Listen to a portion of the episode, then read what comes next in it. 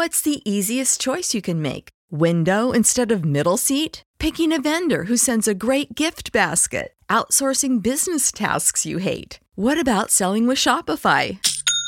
Whether you're selling a little or a lot, Shopify helps you do your thing, however you cha-ching. Shopify is the global commerce platform that helps you sell at every stage of your business. From the launch your online shop stage to the first real life store stage, all the way to the did we just hit a million orders stage? Shopify's there to help you grow. Whether you're selling scented soap or offering outdoor outfits, Shopify helps you sell. Wherever and whatever you're selling, Shopify's got you covered. Sign up for a $1 per month trial period at shopify.com slash try. Go to shopify.com slash try now to grow your business, no matter what stage you're in. Shopify.com slash try.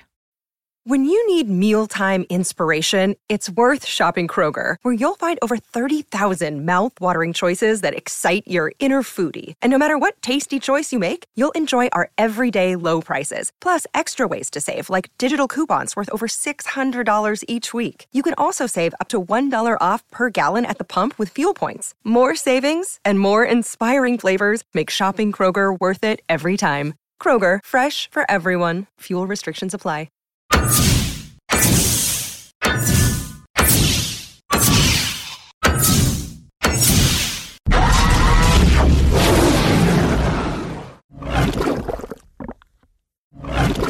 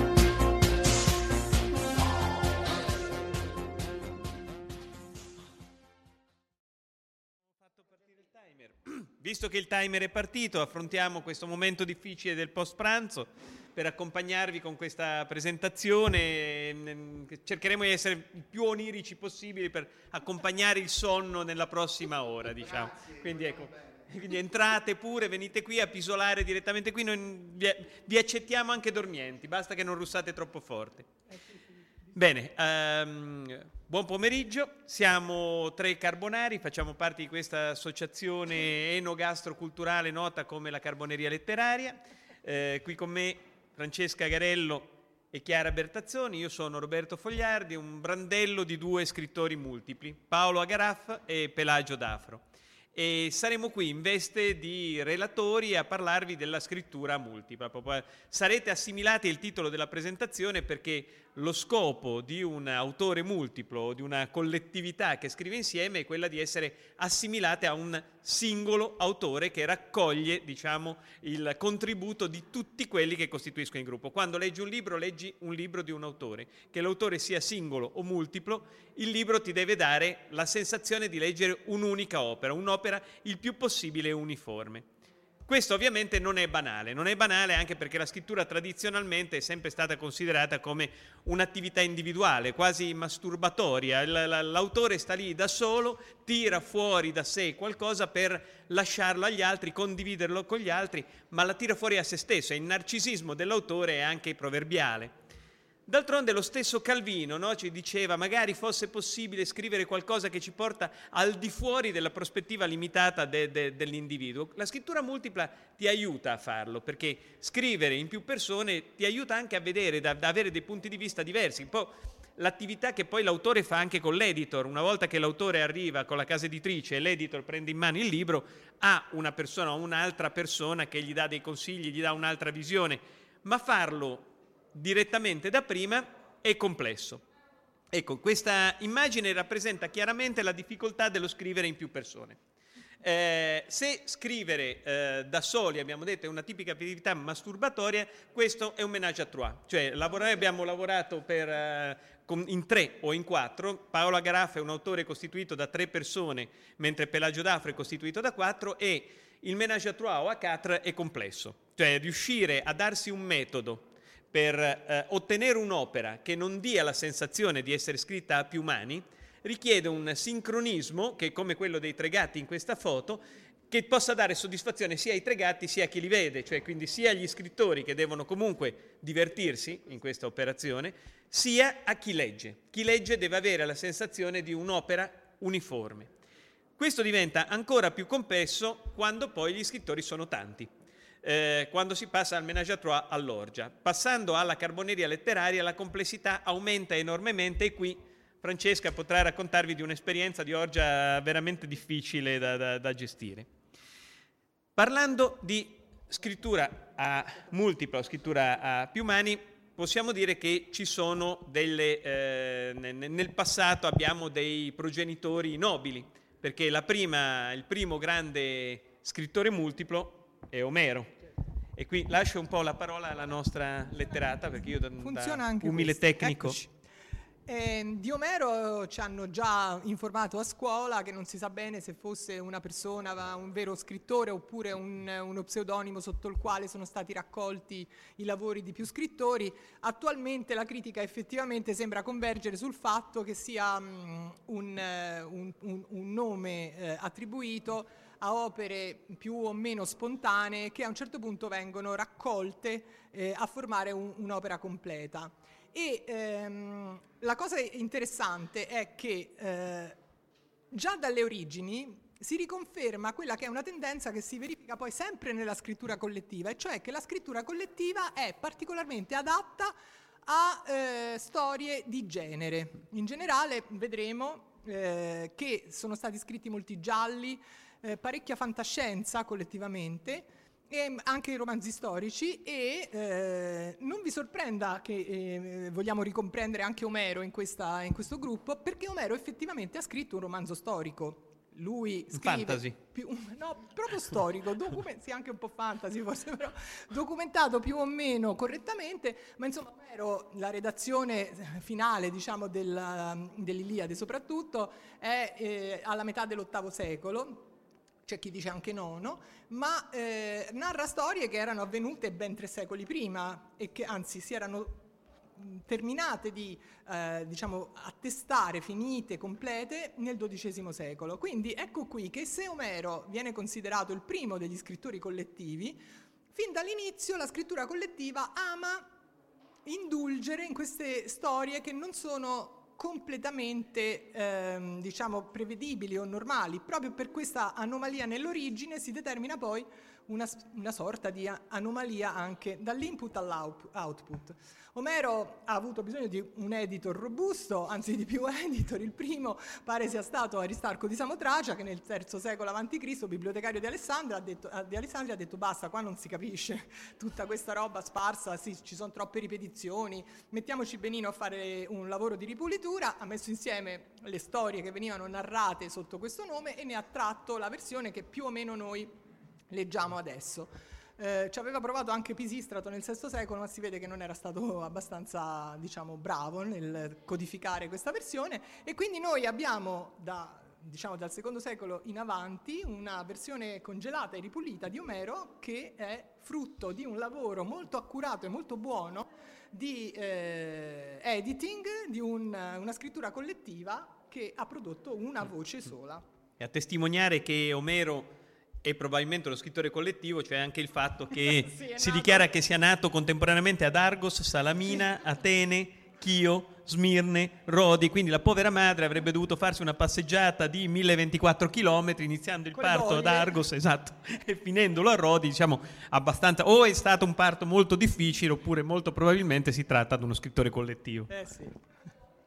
avviciniamoci un pochino con i tempi e vediamo cosa succede alla scrittura collettiva guardando dal 1700 a oggi. Questa è un'interessante tesi che fra l'altro potete trovare in rete, la scrittura a quattro mani, la tesi di laurea di Francesca Medaglia, che ha fatto un'analisi eh, divisa sia per genere sia per nazionalità e lingua eh, della scrittura collettiva. Lei ha parlato tutto del quattro mani, però in realtà avvicinandosi al Novecento ha guardato anche a, a scritture multiple a più di quattro mani.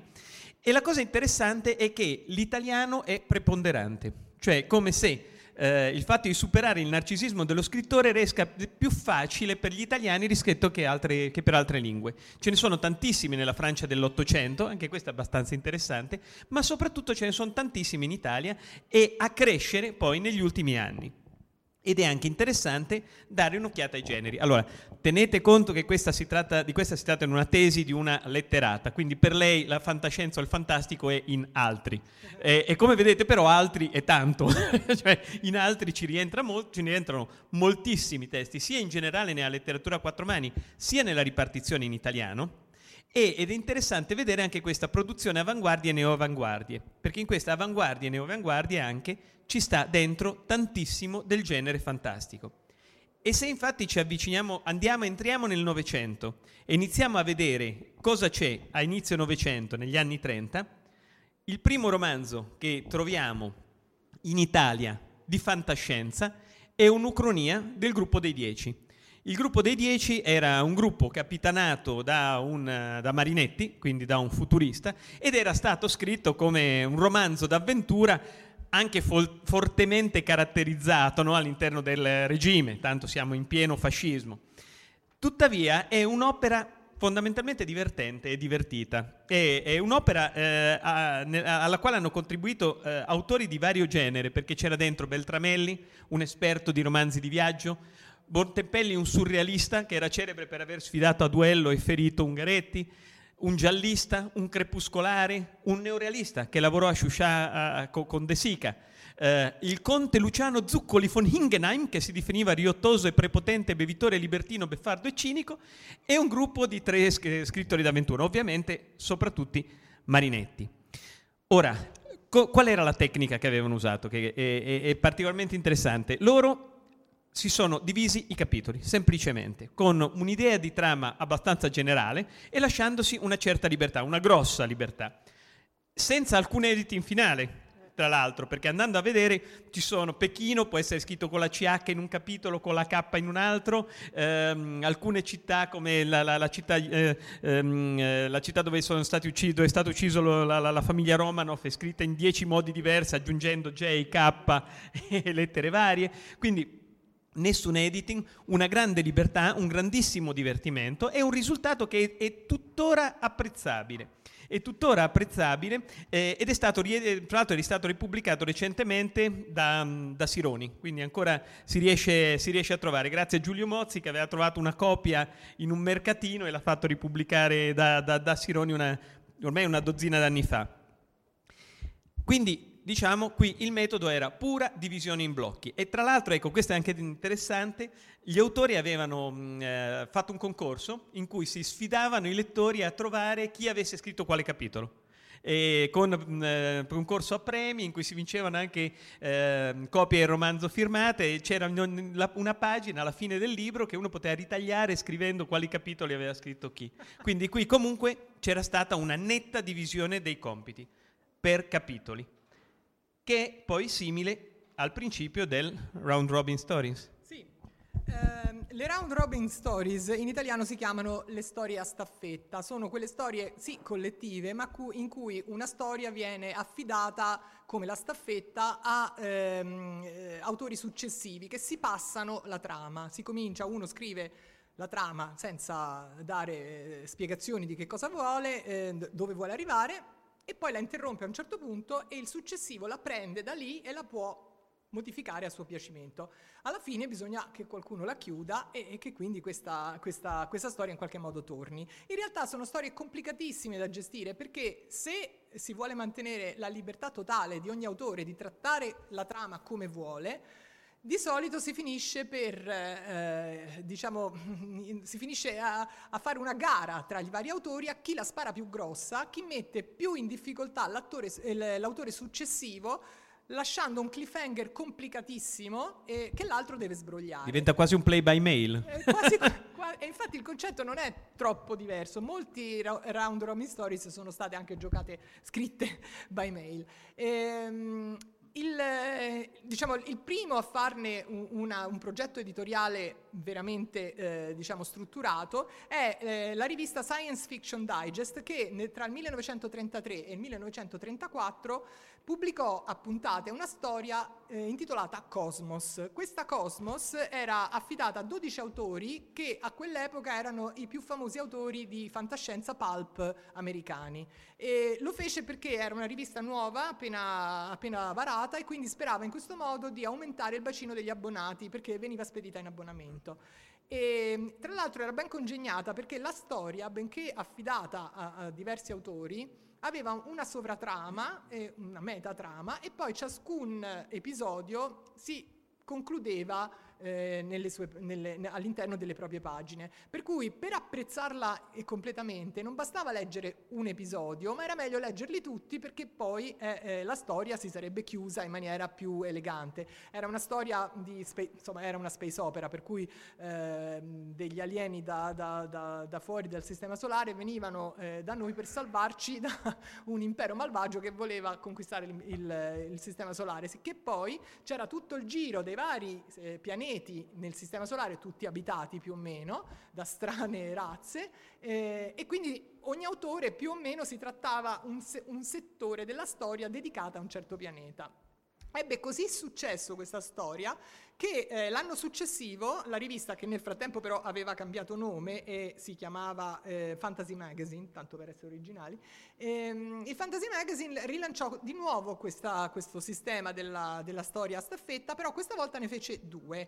Eh, la, il titolo era lo stesso, eh, The Challenge from Beyond, e, ehm, e ne, fu, ne, fu, fatta una eh, fan, fantasy e l'altra eh, di fantascienza. Eh, noi ricordiamo solo quella fantasy perché a quella fantasy partecipò Lovecraft e siccome è rimasto famoso, perché il problema di queste storie è che questi autori erano famosi nel loro momento storico in un ambiente anche molto ristretto e noi più o meno non li ricordiamo più. Invece, siccome qui c'era Lovecraft nella parte, diciamo, eh, fantasy, si è continuato a leggerla ed è insomma anche reperibile in rete. Il progetto Gutenberg credo l'abbia, l'abbia ripubblicata. Le due storie erano parallele, non si crociavano mai, eh, avevano anche autori differenti. Eh, oltre a Lovecraft in quella fantasy c'era pure Howard, l'autore di Conan il, Barba, il Barbaro, e l'unica donna di tutti questi progetti era eh, Catherine Lucille Moore, che è quella che eh, ha scritto della guerriera Girel di Jory. Sì, era Howard che aveva trasformato un personaggio in un verme gigante, se non no, sbaglio. C'era, no, era Lovecraft. Era Lovecraft. Eh. Ovviamente, la, beh, perdendo completamente di vista quale fosse il progetto, cioè che era di produrre una storia unitaria, a un certo punto trasforma il personaggio in un verme gigante semidivino che vuole divorare l'universo, come naturalmente fanno, e quindi eh, quello che venne dopo, cioè Howard, si trovò con questo personaggio che non sapeva come gestire e la buttò a ridere naturalmente, rovinando così tutta questa, un po' la storia, ma poi anche tutta questa aura così eh, mitologica che eh, Lovecraft aveva creato. E quindi ecco, le storie erano divertenti, però erano anche molto eh, irregolari ehm, come svolgimento, perché eh, si cambiava tono continuamente e gli editori della rivista non ritennero di dover mai intervenire, perché forse la parte divertente era proprio quella di riconoscere le mani dei vari autori. In realtà funzionò molto meglio questa della Round Robin Story nella, mm, nel, nel, giallo, nella giallistica, perché nel 1931, più o meno gli anni sono sempre questi, The Challenge from Beyond è del 35, e nel 31 invece dei giallisti inglesi decisero di fare, tra cui Agatha Christie e Chesterton, fecero una storia eh, a staffetta eh, intitolata The Floating Admiral, che da noi è stata tradotta L'ammiraglio alla deriva. E questo ammiraglio alla deriva invece è un giallo ben costruito perché loro da subito si diedero delle regole rigidissime. Siccome giallo, nel giallo tutto deve tornare, Eh, la regola eh, più inderogabile era quella che ciascun autore, quando riceveva il suo pezzo di storia, doveva svolgerla tenendo conto di tutti gli indizi messi dagli altri e non poteva inventarsi stranezze per mettere in difficoltà quello dopo. Doveva essere la conclusione il più logica possibile e infatti le conclusioni di ciascuno furono chiuse in una busta e aperte alla fine. Poi qualcuno concluse comunque la storia, però le buste furono aperte per controllare che ogni autore al suo livello di svolgimento avesse immaginato una conclusione logica. E le, le, le fine, tutte queste finali furono così divertenti che vennero pubblicati tutti in appendice alla, al racconto originale. Avviciniamoci un po' nell'epoca. E parliamo di due autori che sono particolarmente noti e cari a questo pubblico, Cornblut e Paul. Cornblut e Paul erano due autori molto diversi tra loro eh, come spirito, diciamo. Paul eh, era un utopista ottimista, mentre Cornblut era un misantropo pessimista, quindi due caratteri più diversi erano difficili da trovare, ma una cosa avevano in comune, un grandissimo senso of humor, che è quello che poi trapela a tutti i loro racconti comuni. La loro collaborazione è nata casualmente, come spesso avviene in questi casi, perché c'era Paul che si era arenato sui mercanti dello spazio, non riusciva a portare avanti la trama e chiese collaborazione a Kornblut che eh, è un plottaro evidentemente molto migliore rispetto a Paul e, e, e, di fatti nella loro collaborazione eh, Kornblut è sempre quello che costruisce di più la trama e Paul è quello che la sviluppa. Il bello è che il loro genere, il loro stile è completamente diverso quando scrivono da solo o quando scrivono in coppia. I, i romanzi scritti individualmente, i racconti, soprattutto scritti Cornblut, prevalentemente i racconti, eh, i racconti scritti individualmente, le cose scritte insieme hanno uno stile completamente diverso e loro raggiungono il meglio, perlomeno a mio parere, quando scrivono insieme. Eh, quello che riescono a fare mettendo in, insieme le loro, le loro, diverse visioni eh, è, è, quello di darci un... Um, una lente di, distorcente sul mondo. No? Eh, se ripensate ai Mencanti dello Spazio e Gladiatori in Legge, sono due romanzi attualissimi. Eh, uno eh, sulla pubblicità invasiva, invadente, eh, sul, su, sul, fatto che eh, la, la, la, la, pubblicità entra dentro la tua vita, ti trasforma, ti spinge a fare quello che non vuoi. E in Gladiatori in legge su queste figure di avvocati che sono dei veri e propri gladiatori delle bestie, degli animali, e anche su questo diciamo, ci ritroviamo abbastanza, anche su delle visioni, film e scritture più recenti, si pensi a Grisham, voglio dire. Comunque ecco, Cornblut e Paul erano una perfetta coppia in cui eh, scrivevano indipendentemente, rivedevano quello che avevano fatto gli altri con un, un, metodo che è abbastanza simile a quello che poi vi faremo vedere parlando eh, di carboneria. Altri due autori che eh, non sono propriamente di fantascienza, ma sono stati molto vicini alla fantascienza, sono ovviamente Fruttero e Lucentini che non potevamo non citare in questa carrellata. C'è un bellissimo mm, eh, libro, fra l'altro, eh, su, eh, che parla di Fruttero e Lucentini. Ci sono dei bellissimi atti, la, l'autorialità multipla, gli atti del convegno interuniversitario di Bressinone del 2014, che parla lungamente, si dilunga molto su Fruttero e Lucentini, anche questo lo trovate eh, in rete. E, ed è interessante perché anche qui la, è una collaborazione che è nata uh, per un evento casuale. Si erano trovati a dover curare insieme le meraviglie del possibile e in quell'occasione dovevano selezionare una quarantina di racconti su un migliaio che gli erano arrivati.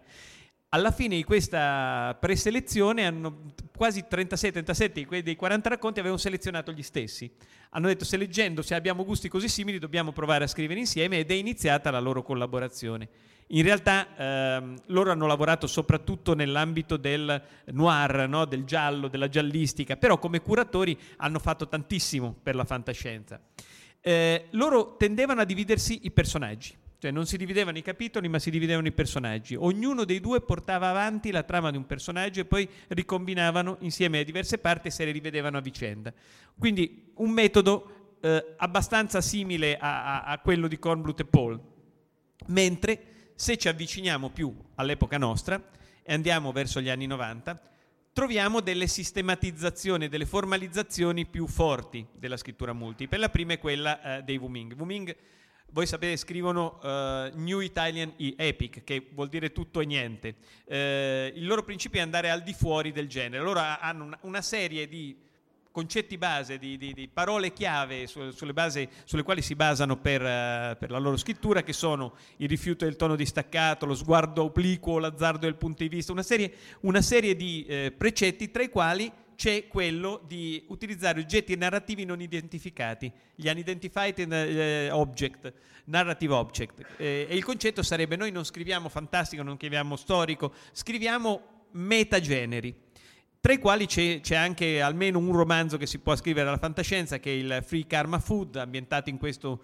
futuro in cui gli animali da cortile sono praticamente scomparsi e quindi ci si adatta mangiando gatti e cani. Eh, per dire è successo tanto tempo fa, si dice è successo il tempo delle vacche vive. Eh, allora, questo poi in realtà è un romanzo solo di uno dei Wuming, il Wuming 5, però anche in questi casi pare che loro facciano delle eh, revisioni trasversali e soprattutto aggiungono un altro elemento che, che, è la novità che troviamo dagli anni 90 e che poi troviamo anche negli altri autori che copriremo dopo, che è il fatto di aprirsi alla rete, aprirsi eh, non solo al gruppo di scrittori, ma aprirsi anche ad altri, aprirsi a un pubblico condividendo col pubblico, ad esempio eh, Wuming pubblica sempre gratuitamente i romanzi sul proprio blog e li condivide, eh, discute sul blog e vedremo altri autori hanno fatto anche un, passo più in là, i Kaizen. I Kaizen sono simili ai Wuming come approccio, sia i Kaizen che i Wuming si dividono il romanzo a blocchi, quindi se voi leggete un romanzo dei Wuming o un romanzo dei Kaizen si sentono fortissimamente le diverse voci. Pensate a Q dei Wuming, in cui ci sono alcune parti che eh, sono scritte, sono scritte in, in, forma epistolare dalla spia, Q, altre che sono scritte eh, invece eh, in terza persona descrivendo le azioni degli eretici e di altri personaggi. Si vede nettamente che ci sono scrittori diversi, che ci sono stili diversi, però la storia è curata benissimo, l'uniformità della sceneggiatura è notevole.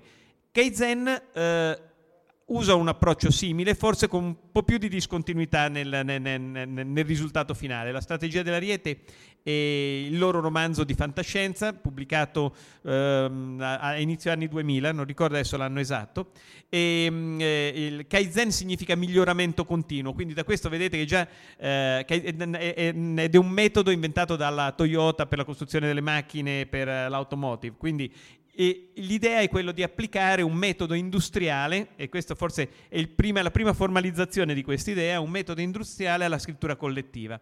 Eh, però alla fine dei giochi i Kaizen utilizzano un metodo simile a quello dei Wuming. La strategia dell'ariete è, è proprio un romanzo caratterizzato anche dal fatto che ci si dividono a blocchi i, le parti del romanzo, che sono infatti eh, relative a diversi periodi storici, perché raccontano di questa, mm, di questa società segreta, eh, appunto l'Ariete, eh, che eh, da, dai tempi dell'Egitto ai tempi nostri eh, segue e controlla una sostanza eh, che, che, che, che, va difesa da, da questa società segreta perché consente di prendere il controllo e anche uccidere le persone una cosa interessante che hanno fatto i Kaizen è stata di aprirsi ancora di più, nel senso che hanno dato la possibilità ad altri autori di collaborare con loro e di mandare il proprio racconto che è stato poi pubblicato sulla strategia della RIE, sui sentieri di Set all'interno del, del, del loro sito. Quindi se andate sui sentieri di Set potrete trovare vari racconti di vari autori, compreso anche Paola Garaff che ha collaborato con un racconto eh, su, su, su, questo tema. Veniamo a, ad adesso e parliamo di un altro autore che, di cui si è parlato anche ieri, se non ricordo male, James Corey, quindi The Expanse. James Corey in realtà sono due autori, Daniel Abram e Ty Frank. E, e qui abbiamo un passaggio ulteriore.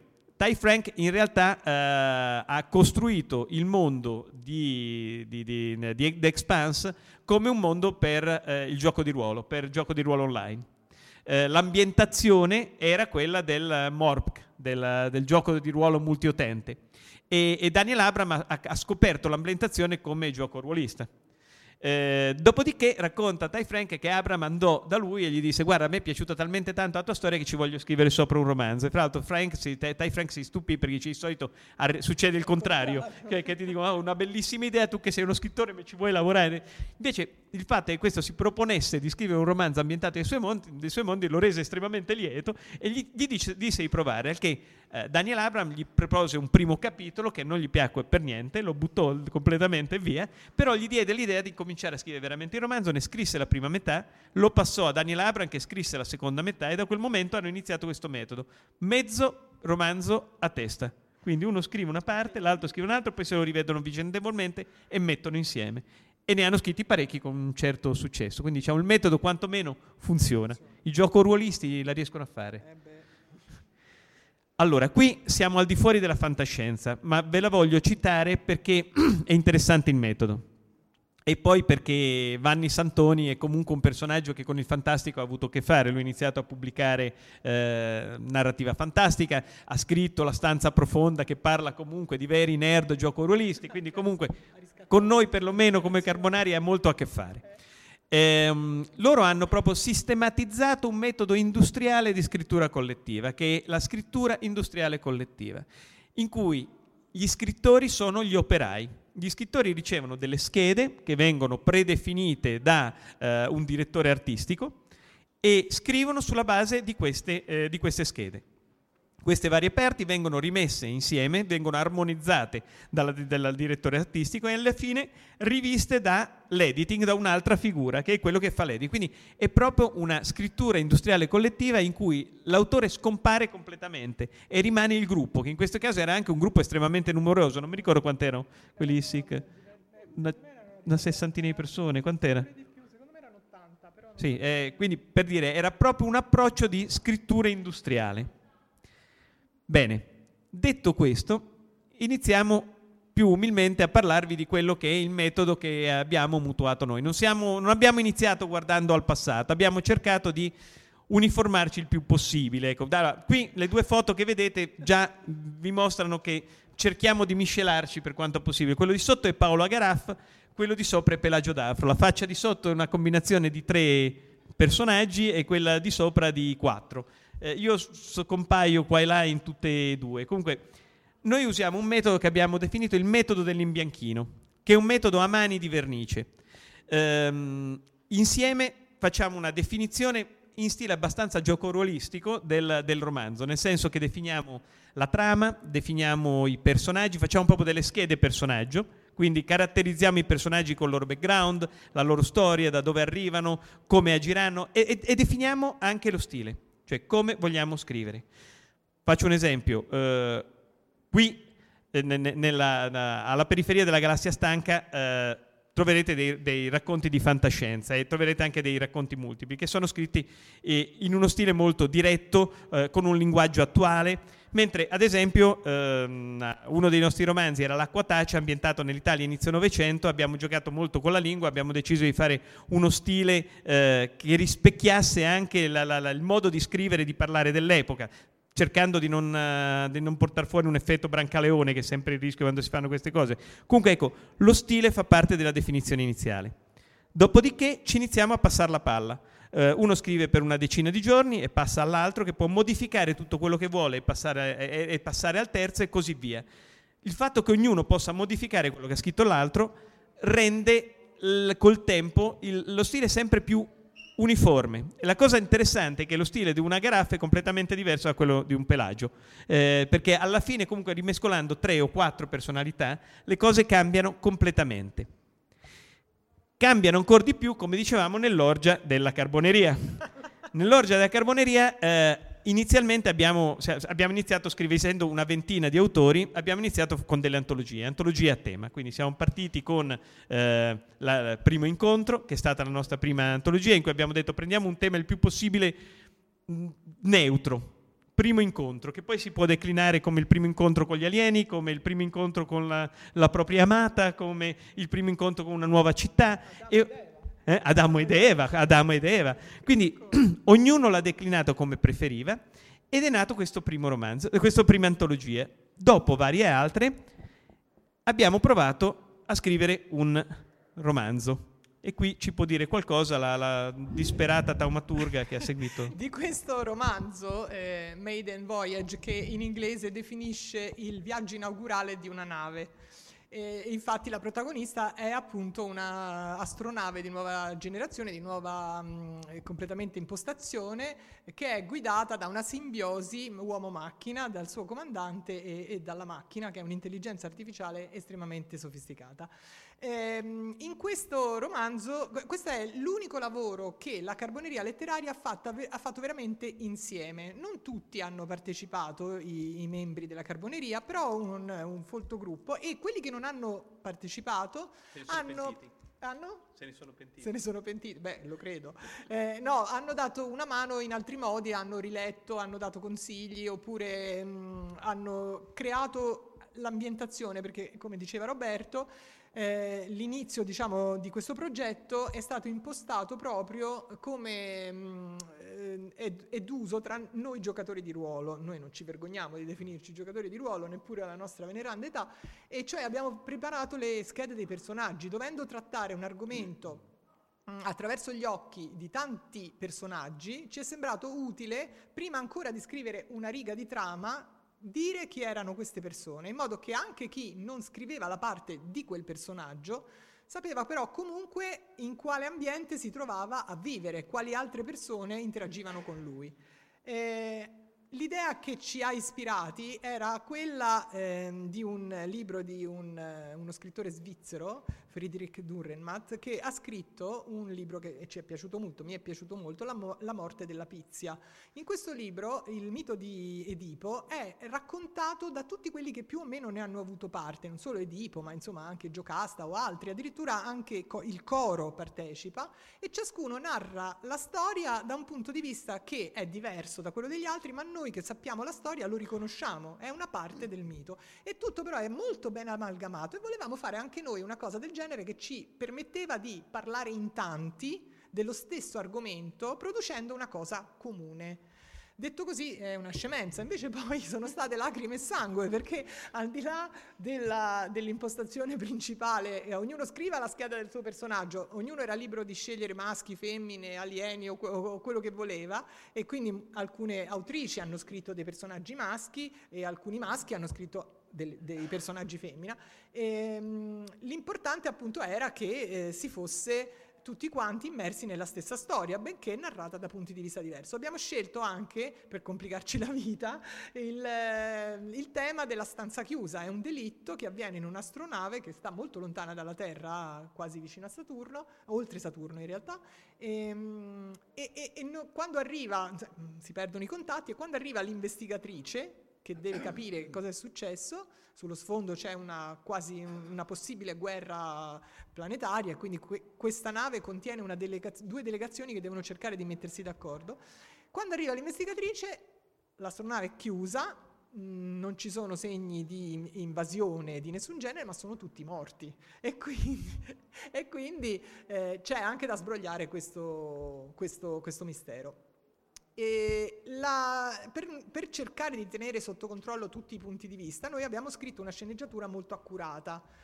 Eh, ogni personaggio, ogni autore era disponibile. La... Sì, quella è la sceneggiatura, quel rotolone che è lungo più di quasi due metri e mezzo, è, è il foglio Excel su cui noi scrivevamo a fette cosa succedeva ogni giorno di questa permanenza di queste persone sull'astronave e tutto quello che succedeva alle persone. E con chi interagiva, in modo che se uno doveva scrivere il personaggio X sapeva che il giorno 3 X stava sul ponte di comando con Y e Z e più o meno si dicevano certe cose. Poi ognuno era libero di scrivere quello che voleva del suo personaggio, era una sorta di diario, ognuno scriveva più o meno un diario.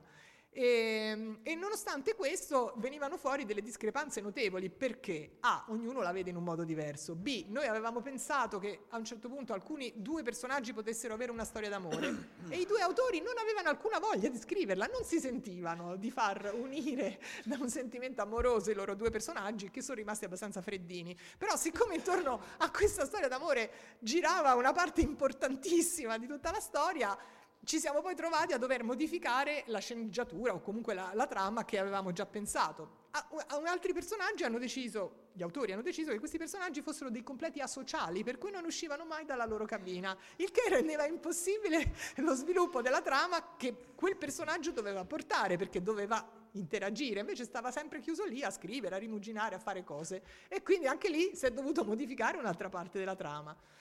Alt- alcuni personaggi sono dotati di personalità multiple, tanto per complicare la cosa, per cui non si capisce di cosa stiano parlando, perché ci sono diverse voci che agiscono all'interno della stessa persona. Altri personaggi nascondono segreti che vengono dallo spazio, per cui in realtà non ci sono solo umani al bordo di questa nave, ma forse c'è anche qualcos'altro. Però questa cosa l'autrice che ha scritto, che ha deciso di inserire questo personaggio, non l'ha detto a nessuno. A un certo punto è arrivata questa, scena, questa parte, io ero la, la, la, diciamo, la coordinatrice, arrivavano questi pezzi più o meno con, mh, definiti e ogni tanto io avevo delle sorprese perché venivano fuori delle cose che non si erano pensate prima e che non si incastravano proprio con la trama, per cui bisognava rimodificare continuamente la trama. Insomma, è stato un, un lavoro eh, veramente in, in, in progress perché nonostante noi credessimo illusi che scrivendo il rotolone avessimo sistemato la questione, uno si legge quello. Eh, ma perché noi non lo leggevamo? Ecco, perché poi oltre alle complicazioni di ognuno che la vede in un modo diverso, c'è che questi, la carboneria letteraria è composta da cialtroni. Per cui quando io scrivevo delle email dicendo vi mando eh, la, la, sezione in cui si parla proprio di questo giorno in cui succede questa cosa importantissima, così voi tutti sapete che cosa dovete scrivere. E la gente scriveva que- altre cose, diceva ma l'avete letta l'email? Loro mentivano, dicevano cose tipo non mi è arrivata. Ma come non ti è arrivata? Ah, sarà finita nella cartella dello spam. Solo quella? E poi molte altre finivano nella cartella dello spam. Quindi, vabbè. Addirittura una delle autrici ha deciso che il suo personaggio fosse muto, quindi non parlava con nessuno. eh, e quindi era eh, veramente complicato. In compenso... Eh, sì, questo un po' si sapeva. Le molte, eh, sì, un po' si sapeva, però appunto eh, all'inizio sembra sempre tutto semplice, poi si complica. In realtà eh, noi mh, desideravamo molto che la carboneria facesse un'opera veramente collettiva, perché fino a quel momento e anche poi dopo noi abbiamo scritto parecchie antologie per cui con un tema comune ciascuno ha scritto un racconto indipendente. Invece volevamo proprio che partecipassimo tutti alla stesura della stessa trama, tutti insieme, quindi eravamo pure un po' ambiziosi in questo. In effetti questa cosa eh, ci sembra riuscita, nel senso che chi ha letto il, il romanzo ha trovato sì una pluralità di voci, ma l'ha, trovate, l'ha, trovata giustificata, nel senso che effettivamente si tratta di tante persone molto diverse tra di loro e quindi il fatto che abbiano modi di esprimersi, personalità differenti, non, non, non provoca rumore di fondo nel romanzo, ma anzi diciamo dà tridimensionalità perché eh, rende ciascun personaggio identificabile. Eh, abbiamo anche preteso di fare un giallo, quindi in realtà chi ha scritto le prime eh, parti, aveva il grande problema di non poter rivelare tante cose, cioè il suo personaggio doveva attraversare la storia vedendo cose ma senza mai dire esattamente che cosa succedeva, perché altrimenti la, il, il mistero si sarebbe sciolto molto presto. Per cui chi ha scritto all'inizio e chi ha scritto la fine della storia ha avuto responsabilità diverse che ha creato anche insomma, dei problemi veri di gestione della trama.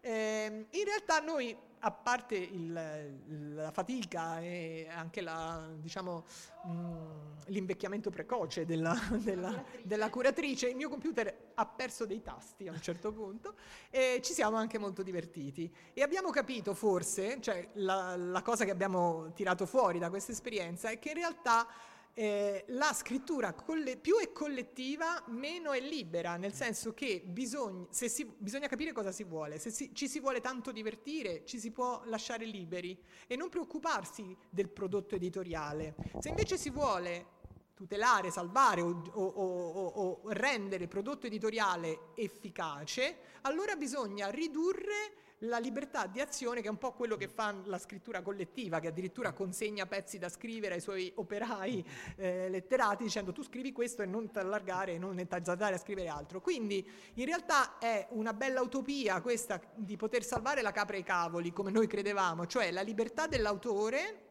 ma la bontà della trama. Le due cose sono spesso in contrasto e ci vuole una abile opera di me- abile, non so quanto abile, ma certamente molto rigida eh, e costante opera di mediazione. Passiamo alla galassia che ci rimane poco. Dai. Ok, allora questo non è un romanzo. Ecco, ok. Quindi qui già i curatori hanno voluto faticare di meno. Quindi già siamo partiti, visto che Pelagio D'Afro non è proprio un grandissimo faticatore, ha voluto risparmiarsi, ha voluto risparmiarsi la fatica. Pelagio D'Afro e Bianca Stella Lodi sono i curatori, ma questa è un'altra antologia della carboneria. ed è comunque un'opera collettiva. È un'opera collettiva eh, per vari motivi, perché ok, ci sono tanti racconti dei eh, Carbonari, ci sono racconti di più, eh, di, di, di autori multipli, e sono comunque presentati tutti come racconti di carboneria e basta. O meglio, come racconti eh, di John Lazzac, che è il nostro protagonista, John, un uh, viaggiatore un po' come il viaggiatore di Venere sulla conchiglia, quasi immortale, eh, che ha spento eh, supernove con un soffio, ha vissuto esperienze di tutti i generi e dopo, eh, ed è morto a causa di, di, di, di una brutta giornata all'Inps Galattica dove andava a chiedere la pensione. Ma eh, dopo la sua morte eh, i suoi racconti, le storie che ha raccolto in giro per la galassia, sono state raccolte in questa antologia. Quindi in realtà sono tutte storie raccolte da John, eh, scritte in eh, cappelliano, nei, negli ideogrammi di cappella, eh, e che noi abbiamo in realtà semplicemente tradotto. Quindi diciamo la verità, noi abbiamo trovato gli ideogrammi in cappelliano, abbiamo passato un po' di tempo a, a tradurli e la cosa interessante è che sono tutti racconti che appunto lui ha raccolto a proposito di questo pianetino, in particolare Sol 3, descritto all'interno del romanzo, quindi tutti legati alla Terra e al suo sistema solare, eh, e mh, tutti quanti con una piccola introduzione di John una piccola introduzione che è abbastanza in stile Lonely Planets, perché John era comunque un vero epicureo, eh, apprezzava il vino, il sesso, le, le, eh, la bella vita. E, e, e, quindi ogni volta che parla del nostro pianeta si, si, diverte a spiegare anche di usanze enogastronomiche terrestri e non, eh, stigmatizzare alcune caratteristiche eh, di questa strana popolazione terrestre, in particolare con le loro fobie religiose sul sesso.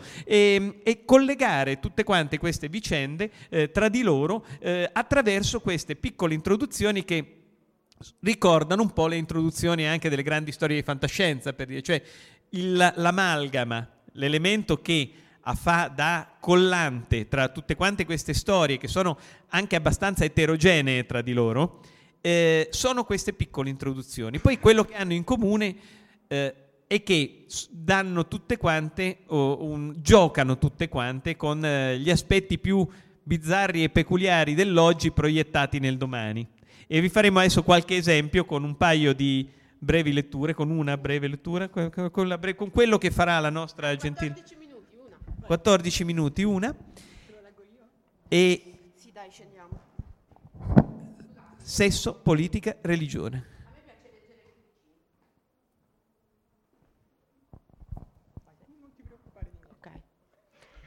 Che non sia a un unico verso lo si capisce facendoci un giro in moto. Il cosmo è pluriverso, punteggiato di lampadine che rischiarano a malapena un quarto della sua oscurità. Come in un enorme frattale, non si fa altro che percorrere le sue autosimilarità in un gioco all'infinito di omotetie di scala. Ogni magnificenza ha una sua dimensione piccolissima o abnorme. Ogni magagna ha la sua collocazione nell'infinitamente grande e nell'infinitamente piccolo. Se in una di queste varianti si vive un'epoca di massacri e furibonde lotte tra preti polivalenti ed, ereci, ed eretici ostativi, lo si deve a uno sperduto angolo di Sol 3, denominato Penisola Salentina quarta cibernetica ne fu la scintilla. La storia che segue mi fu narrata dalla viva voce dei due protagonisti, in uno dei loro rari momenti di lucidità, mentre sorseggiavano un interessante distillato d'uve. Se visitate la zona, non dimenticate di lasciarvi andare a un'esperienza di danza psicostraniante nota come pizzica e di assaggiare un piatto basato su un assemblato di farina che prende nome dall'appendice uditiva degli umani, le cosiddette orecchiette, spesso associate a vegetali locali.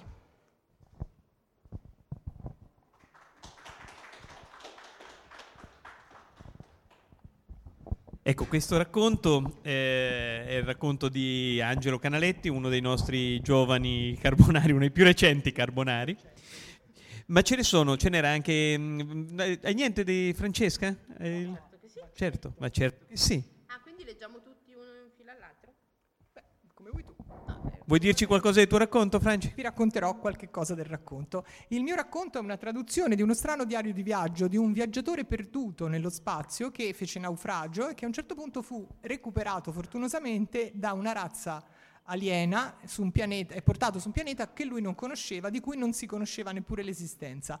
Eh, e sono storie interessanti di come la prospettiva cambi a seconda di chi la vive, perché il nostro viaggiatore, il nostro anzi naufrago per la verità, eh, si trova in una società in cui i ruoli, i ruoli di genere sono completamente rovesciati, per cui lui si trova a essere maschio in una società governata da femmine dove i maschi vivono reclusi per la loro stessa sicurezza, in quanto vengono rapiti molto spesso.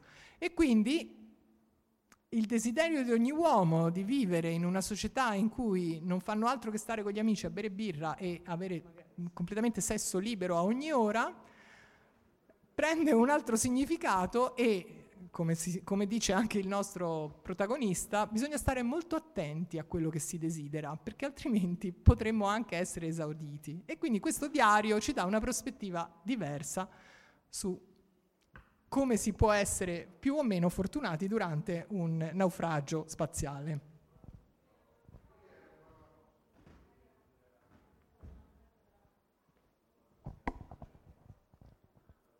Punti di vista.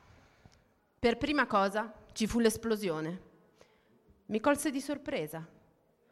Che il motore fosse messo male, lo avevo capito e infatti per quello mi trovavo così vicino quando esplose. Tentavo di ripararlo. Ma non mi pareva una situazione così grave, altrimenti avrei lasciato perdere subito, mi sarei chiuso nel guscio.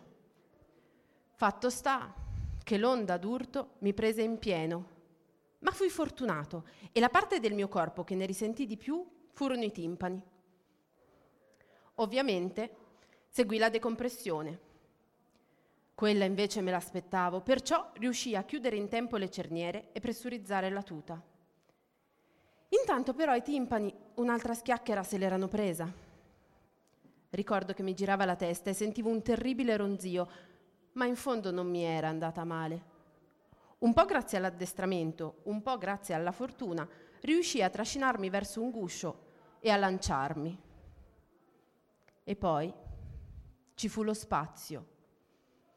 Il silenzio era così profondo che potevo sentire il rumore del mio corpo.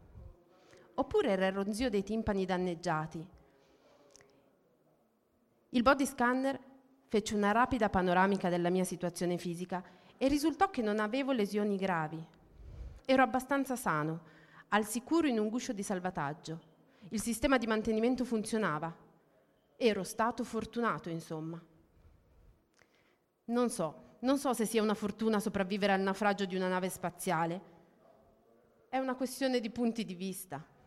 Sei vivo, certo, ma te ne stai lì sospeso nel vuoto, pochi centimetri di latta a separarti dalla morte e la competenza necessaria per sapere che attorno a te tutto ti sta giocando contro nessuno spazio per le illusioni. Attraversai il solito ciclo. All'inizio mi prese una gran voglia di fare e mi sembrò di poter dominare la situazione. Cominciai a fare il punto e a cercare capire, di capire dove fossi. La nave se n'era andata alla deriva da un bel po' prima che mi rassegnassi ad abbandonarla. Non ricordavo di aver lanciato un segnale di allarme, ma di solito queste cose vanno in automatico.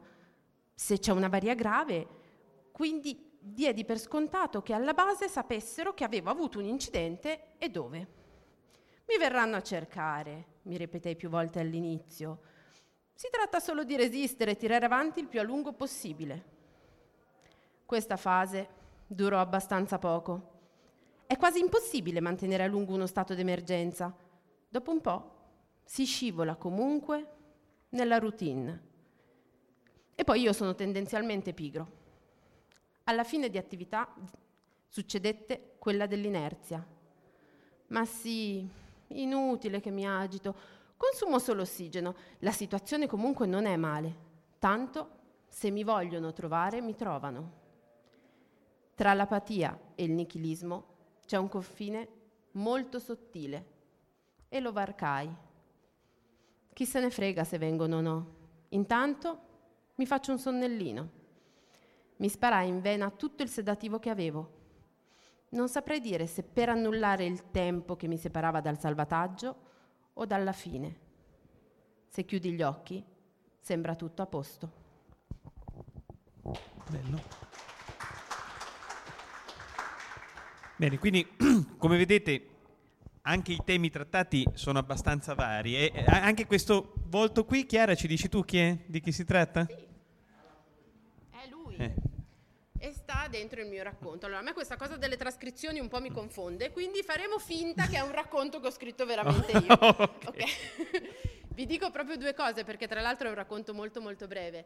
Eh, tutto gira a un, attorno a una domanda. Nel periodo in cui l'ho scritto mi ero appassionata ad Alan Turing, avevo visto uno spettacolo teatrale tratto dalle lettere, dalla corrispondenza sua con la madre e, e la domanda che mi sono posta è ma se Turing tornasse oggi, le cose andrebbero diversamente? E il racconto in un qualche modo prova a rispondere a questa domanda.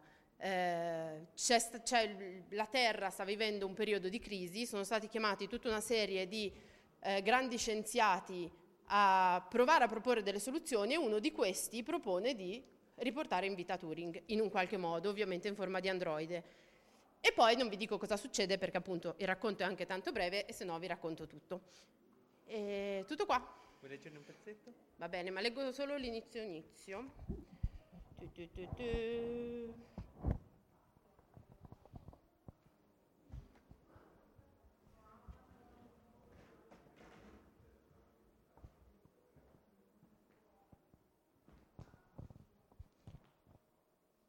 Io mi accontento della mela. Aveva appena compiuto sei ore di vita. Seduto in quella stanza lussuosa, circondato da tutta l'elite scientifica e di fronte alle massime autorità, però si sentiva decisamente più vecchio. Questo poteva diten- dipendere dai test effettuati i giorni precedenti? Difficile dirlo. La sensazione però era quella di anni, esperienze, ricordi, emozioni e dolori. Non era in grado di dire come si sentisse, riusciva solo a identificare una strana sensazione alla base della nuca, come un formicolio che lo metteva decisamente a disagio. Si sarebbe sentito molto meglio indossando la maglia del pigiama. E invece lo avevano tirato a lucido, preparato per l'evento, avevano curato ogni dettaglio perché fosse perfetto. A lui però sarebbe piaciuto somigliare a una mela, una bella mela, rossa, che possiede il pregio di una straordinaria semplicità. Si respirava un'atmosfera di attesa. L'ampia stanza luccicava, il brusio dei presenti denotava curiosità e impazienza Sorrisi gentili e cenni di saluto cordiali nascondevano a malapena l'irritazione per i, man- per i minuti che passavano indolenti. Non sapeva di preciso cosa ci facesse lì. Aspettava, come gli altri. C'erano pensieri che gli frullavano per la testa come se avessero sempre fatto parte di lui, concetti che gli risultavano naturali e spontanei, ma lì, in mezzo a tutta quella vita, si sentiva strano si sentiva diverso.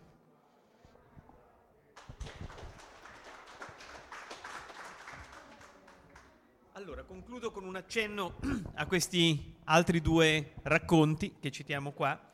Eh, uno è Non pago di leggere. Non pago di leggere è un uh, racconto scritto a Paola Garaff, autore anche questo multiplo, triplo, alcuni anni fa in, in difesa e, e contro diciamo, il prestito a pagamento nelle biblioteche eh, che partiva dall'ipotesi che solo degli alieni potessero imporre una tassa di questo genere per portare scompiglio e ridurre la diffusione della cultura all'umanità. Eh, il protagonista del, di questo racconto è Matteo Ponzoni, che è un uh, personaggio che ricorre spesso nei racconti di Paolo Garaff. Matteo Ponzoni è un uh, esorcista sospeso a Divinis per aver posseduto una posseduta, eh, che svolge il compito di bizzarri investigatori dell'occulto Ehm, perché è profondamente e fondamentalmente schizofrenico. Eh, quindi lui in realtà vede sempre un'altra realtà e vede anche altra realtà sia quando non c'è sia quando c'è.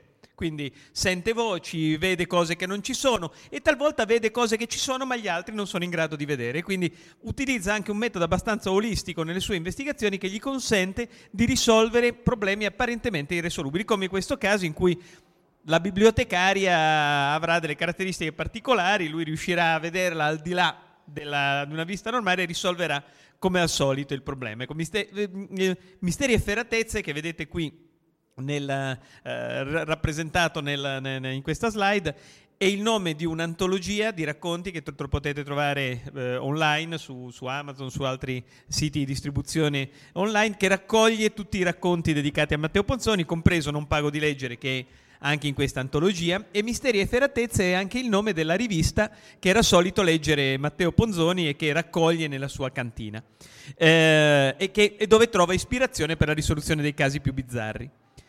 Video amatore è invece un racconto brevissimo di Pelagio d'Afro, dell'altro autore multiplo, in questo caso costituito da quattro figuri di cui faccio parte, eh, che ha anche ispirato un cortometraggio, perché bene sì, la carboneria si diverte talvolta anche a fare queste multimedialità che potete trovare in rete se googlate Pelagio d'Afro video amatore, trovate anche questa storia eh, che parla possiamo dirlo, di un incontro con eh, gli alieni, perché gli alieni amano venire sulla Terra perché sanno che i terrestri si appassionano alle ispezioni approfondite, quindi vengono a cercare personaggi da rapire. Ecco.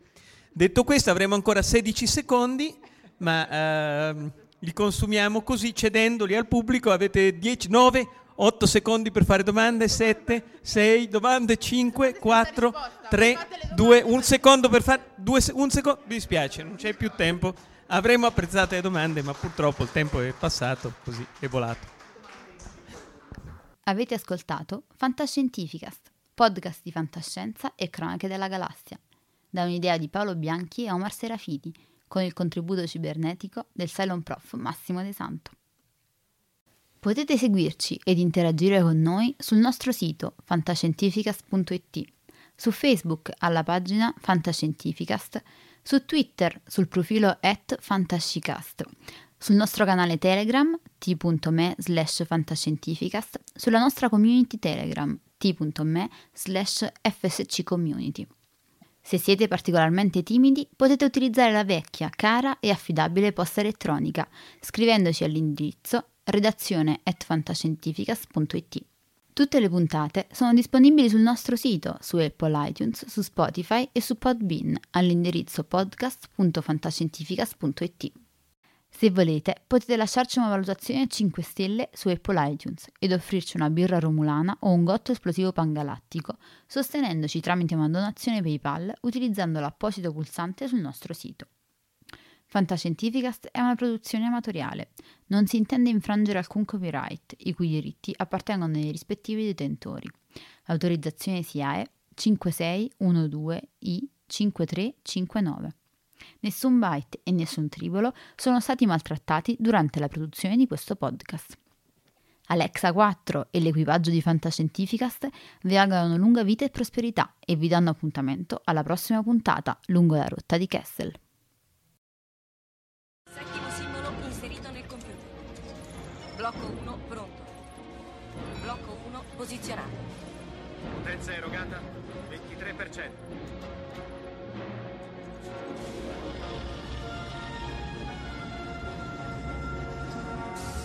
Così.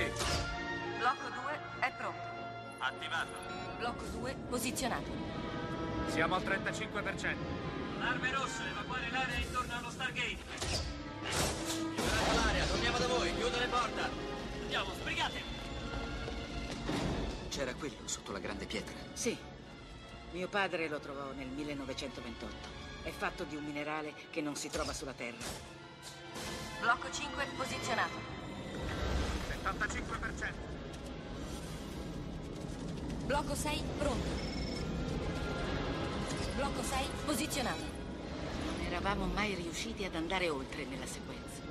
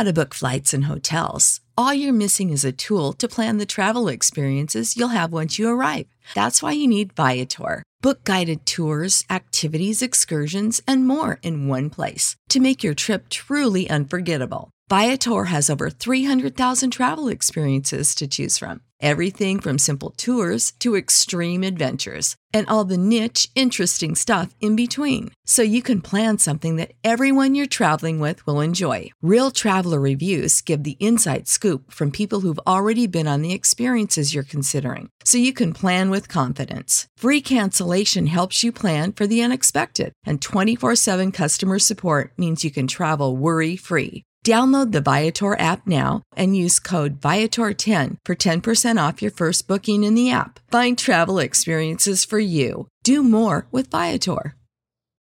For the ones who work hard to ensure their crew can always go the extra mile, and the ones who get in early so everyone can go home on time, there's Granger, offering professional grade supplies backed by product experts so you can quickly and easily find what you need.